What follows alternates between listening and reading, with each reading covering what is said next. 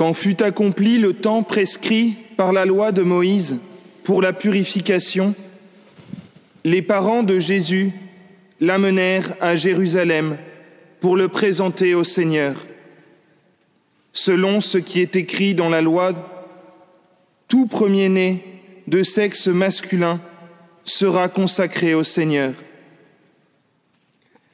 Il venait aussi offrir le sacrifice prescrit par la loi du Seigneur, un couple de tourterelles ou deux petites colombes.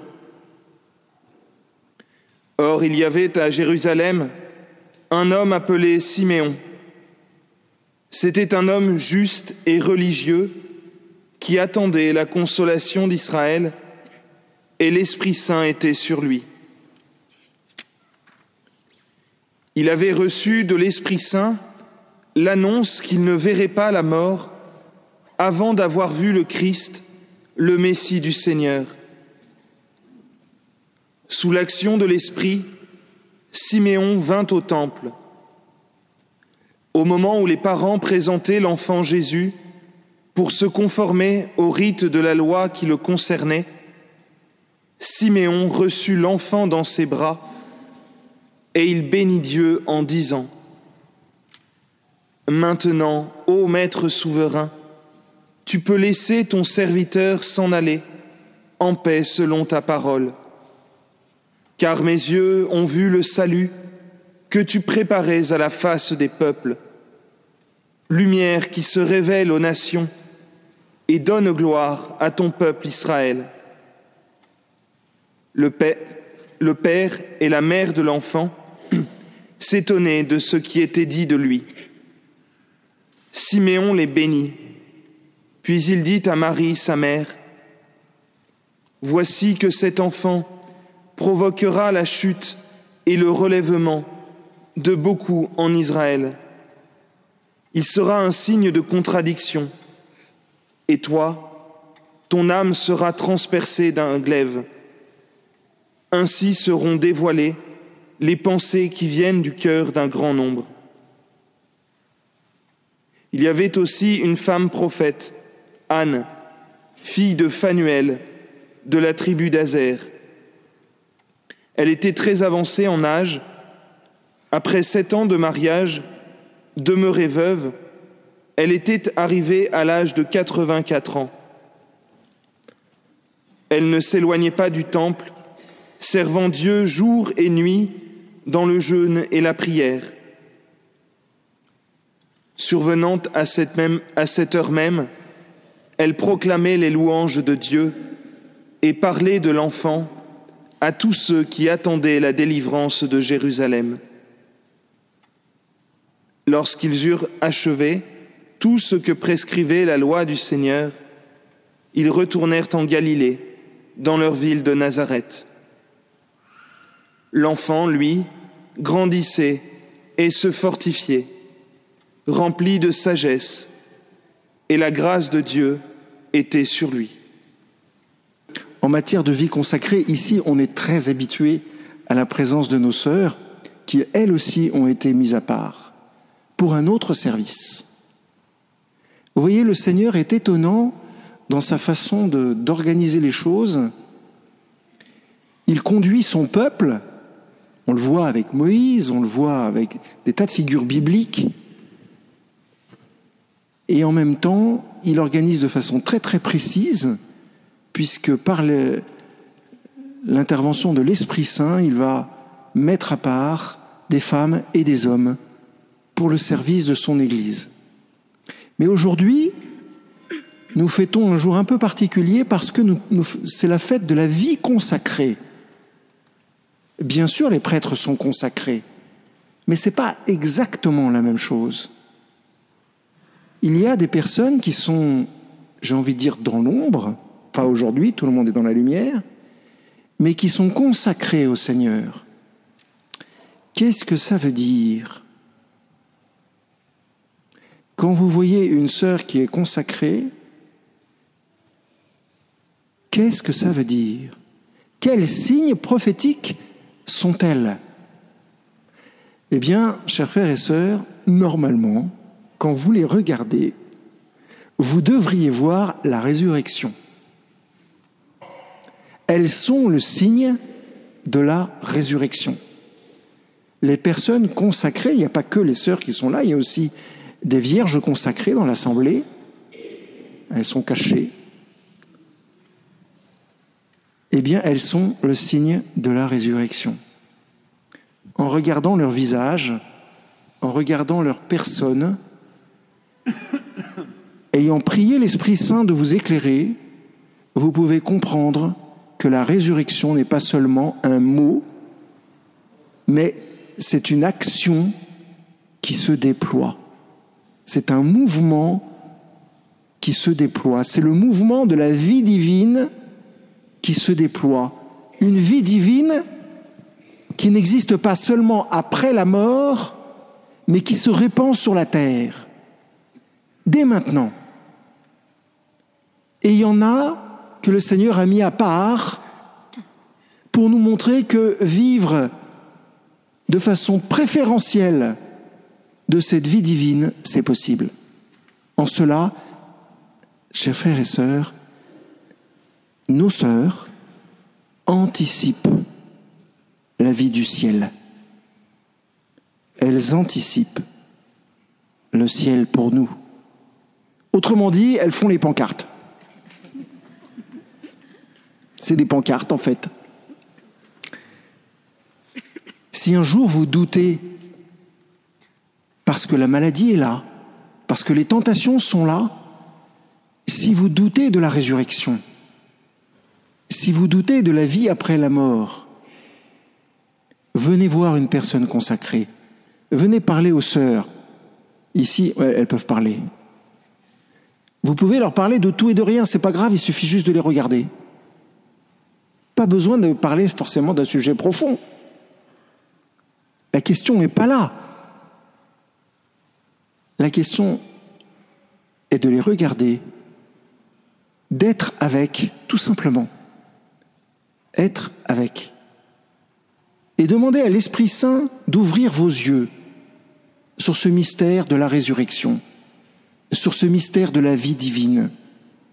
Parce que si elles vivent de la vie divine, nous pouvons vivre de la vie divine à un degré que vous n'imaginez pas.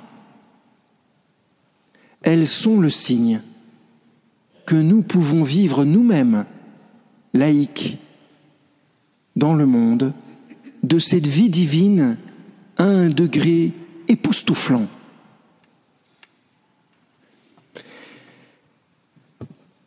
Qu'est-ce qui nous le montre ? Je crois l'évangile d'aujourd'hui. Vous le voyez, ce vieillard qui monte la colline vers Jérusalem ? Vous le voyez ? Qui marche difficilement, forcément, c'est un vieillard. Et qui monte avec quelque chose d'étonnant dans le cœur. L'Esprit Saint vient de lui parler. Le vieillard Siméon, l'Esprit Saint vient de lui parler. Va à Jérusalem, monte, va à la porte. Avant même que la Sainte Famille arrive, voici cet homme rempli de l'Esprit Saint. Et c'est l'Écriture qui nous le dit. Pourquoi est-ce que nous avons un avantage à savoir que Siméon était rempli de l'Esprit Saint ? Parce que, chers frères et sœurs, nous aussi, nous pouvons être remplis de l'Esprit Saint comme le vieillard Siméon. Tout pareil. Tout pareil. Lui, il anticipe. Encore un qui anticipe. Encore un qui fait la pancarte. Vous avez remarqué qu'il obéit à l'Esprit Saint.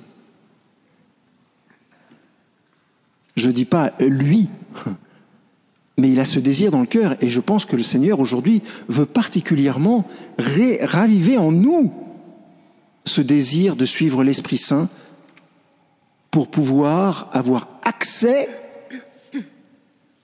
au Fils de Dieu,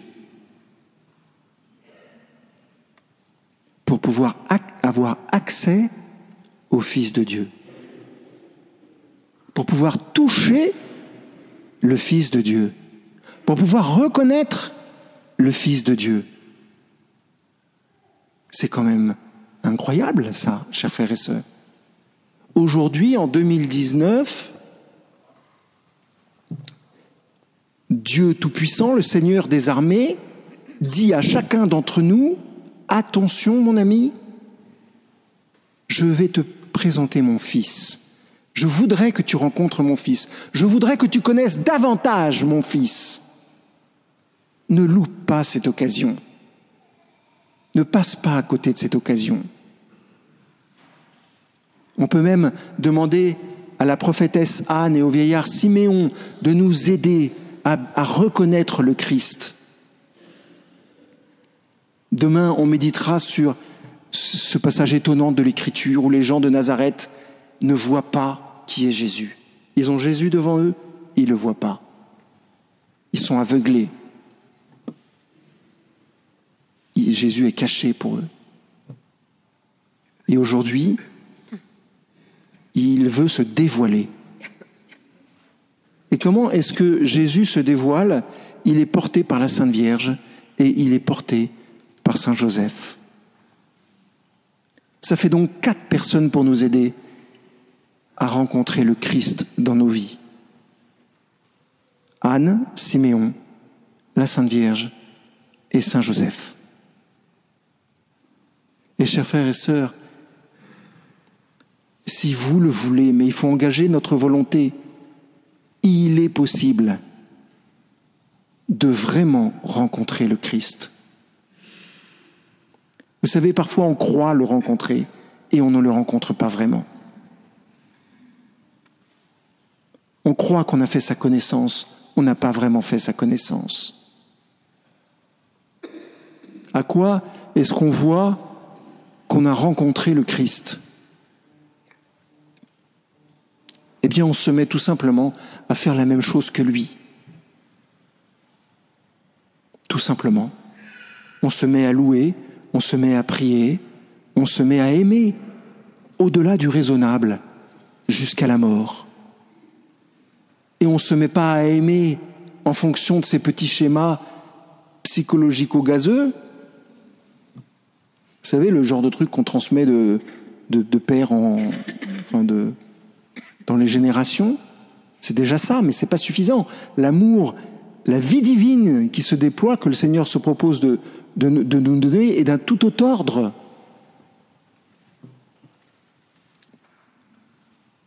On reconnaît celui qui a rencontré le Christ parce qu'il est en train de devenir un autre Christ. Et, chers frères et sœurs, ça se voit, ça se sent,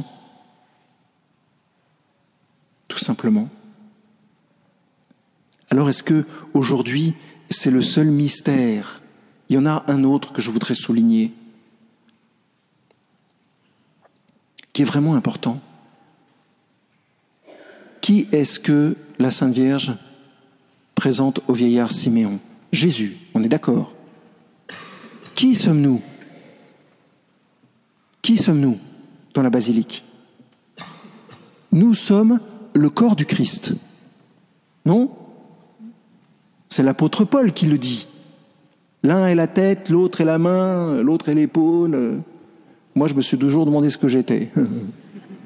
Je dois être la bouche. Mais ça veut dire quoi ? Ça veut dire simplement qu'au moment où Saint Joseph et la Sainte Vierge présentent le Fils de l'homme au temple, au vieillard Siméon, c'est pas seulement le, vieillard, le, le Fils de l'homme que la Sainte Vierge présente, mais c'est aussi le corps mystique du Christ, c'est-à-dire chacun d'entre nous. Vous pouvez très bien, chers frères et sœurs, aujourd'hui, vous imaginer dans les bras de la Sainte Vierge, attention à l'infantilisme qui empêche l'évangélisation, mais nous pouvons tout à fait nous imaginer être présentés par Saint Joseph et par la Sainte Vierge au Dieu Tout-Puissant. Et vous savez, cette présentation, c'est l'acte sacerdotal par excellence. Quand tout à l'heure, je vais présenter Jésus à son Père, je vais dire « Par lui, avec lui et en lui », je présenterai Jésus à son Père, et en présentant Jésus à son Père, je, je vous présenterai à son Père. Mais vous, chers frères et sœurs, vous pouvez, dans un sacerdoce qu'on appelle le sacerdoce baptismal, vous pouvez tout à fait présenter au Père le Fils et ce que vous êtes, et ceux que vous aimez, et surtout ceux que vous aimez pas, surtout ceux qui vous font du mal, vous pouvez à votre tour les présenter. Vous pouvez être présenté et vous pouvez les présenter. Vous vous rendez compte de l'immensité de ce mystère que nous sommes en train de vivre. La puissance de la résurrection qui se déploie dans le Fils de l'homme et qui se diffuse en chacun d'entre nous pour qu'à notre tour, nous soyons offerts et que nous puissions offrir. Voilà notre condition de chrétien. Voilà notre condition de chrétien. Et pourquoi est-ce que c'est urgent d'entrer dans ce mouvement d'offrande, dans cette, dans cette puissance de la vie divine? Pourquoi c'est urgent de le faire maintenant? Parce que, chers frères et sœurs, nous sommes un peu comme Jacob. Nous sommes boiteux, nous avons besoin d'être guéris, nous avons besoin d'être touchés par le Christ.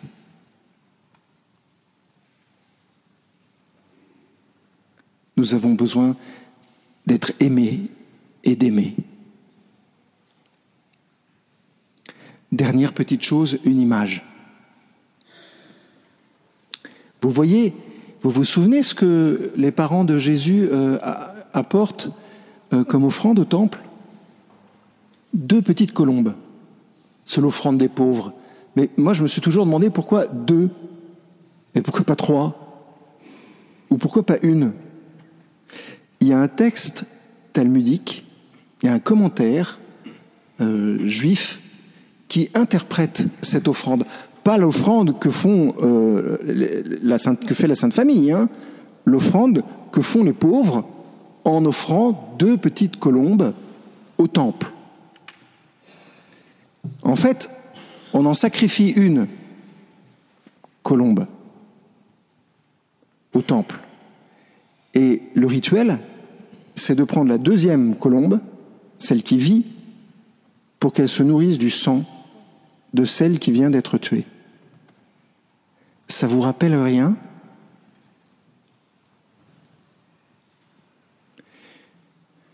C'est la destinée du Christ. C'est incroyable quand même. Les parents apportent Jésus, amènent, pardon, Jésus au temple et la matière même du sacrifice est à la fois le Christ sans qu'ils le savent, sachent vraiment et les colombes qui en est comme un signe de surcroît. Mais c'est pour nous aussi un appel. Un appel à nous nourrir du sang du Christ qui est précisément cette vie divine. Rendons grâce, chers frères et sœurs, aujourd'hui. Soyons très profondément reconnaissants. Qu'est-ce que nous ferions si le Seigneur ne s'était pas occupé de nous? Où est-ce qu'on en serait? Où est-ce qu'on en serait, pardon ? Si, si bon Dieu ne s'occupait pas de nous. Soyons reconnaissants. J'aimerais, si vous le permettez, dans ce moment de silence qui va suivre, que chacun d'entre nous, nous puissions remercier le Seigneur. Merci Seigneur pour cette vie divine. Merci Seigneur pour la vie consacrée. Pour tous ces signes d'encouragement que tu me donnes dans ma vie. Merci Seigneur de faire de moi un signe. Merci Seigneur de faire de moi une offrande. Merci Seigneur de me permettre de vivre au cœur de ton amour.